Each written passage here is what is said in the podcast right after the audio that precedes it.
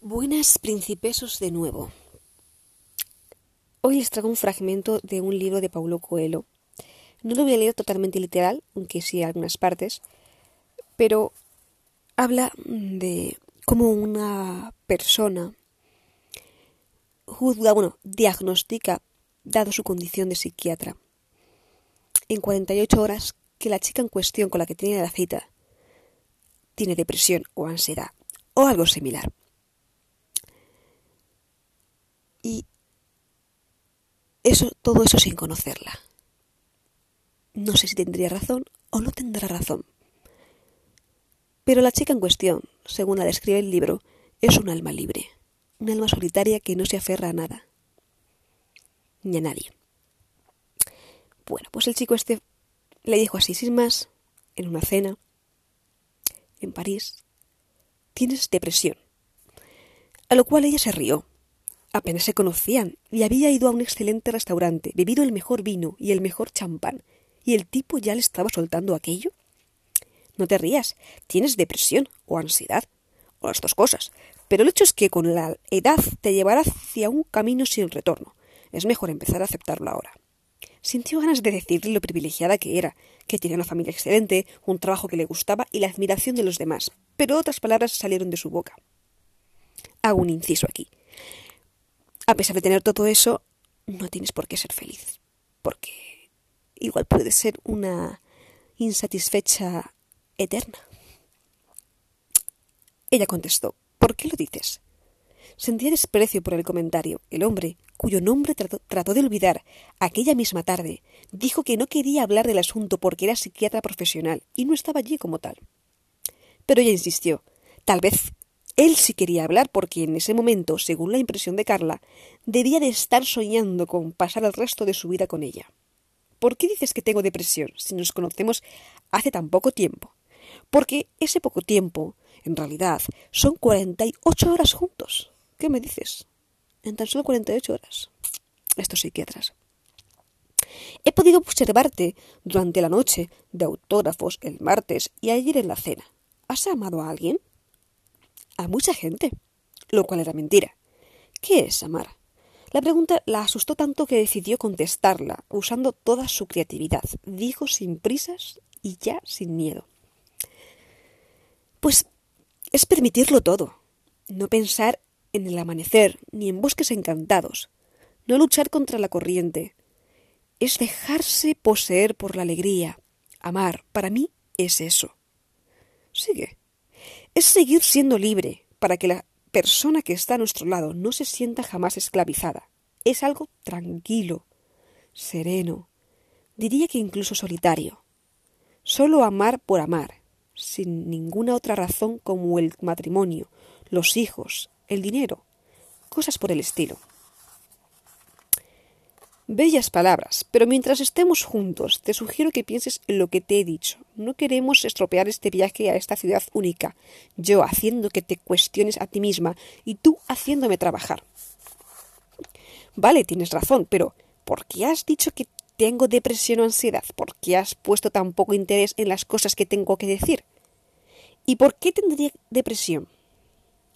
Porque aún no has amado de verdad sería una de las respuestas. Pero en ese momento, esta respuesta ya no sirve, porque conozco a mucha gente deprimida que me busca precisamente debido a, digamos, un exceso de amor, de entrega. En realidad creo, y no debería decirte esto, que tienes depresión por alguna causa física, por la falta de, de determinada sustancia en tu organismo. Puede ser serotonina, como no, hormona de la felicidad, o dopamina. Pero en tu caso seguramente no es por falta de noradrenalina. Entonces, ¿La depresión era algo químico? Por supuesto que no. Influyen infinidad de factores, pero ¿podemos vestirnos y salir a pasear a orillas del Sena? Sí, pero antes acaba el razonamiento. ¿Qué factores? Has dicho que el amor se puede vivir en soledad.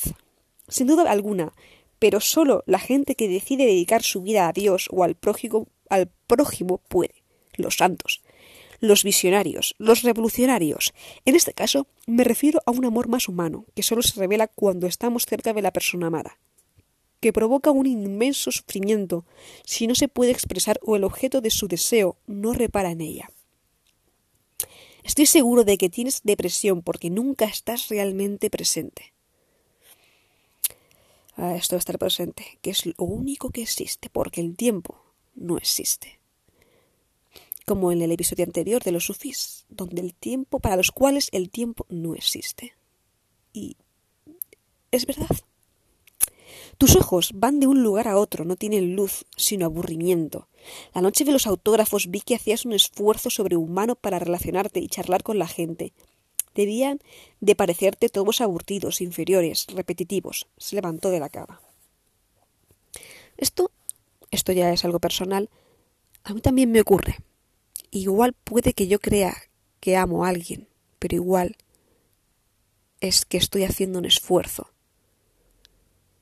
por estar con alguien. Igual es aburrimiento. Pero con la tontería llevo ya seis años de relación. Y con la anterior también. Duré seis años. Entre medias pasaron una serie de cosas. Pero estuve con una persona. Lo cual podría denominarse dependencia emocional. Pero en esta relación he de decir que ya no dependo tanto emocionalmente. La verdad cada uno tenemos nuestras vidas independientes, la, compartimos para algunas cositas, pero para otras somos personas diferentes. Por tanto, bueno, pues ya es suficiente. Voy a ducharme. ¿O quieres ir tú primero? Ve tú, voy a ir haciendo la maleta. No tengas prisa. Necesito estar un rato a solas después de todo lo que acabo de oír. En realidad, necesito media hora sola. Él soltó una risa irónica, como diciendo ¿No te lo dije? Pero se levantó y entró en el baño. En cinco minutos Carla ya tenía la maleta hecha, la ropa puesta, abrió y cerró la puerta sin hacer ningún ruido. Pasó por recepción.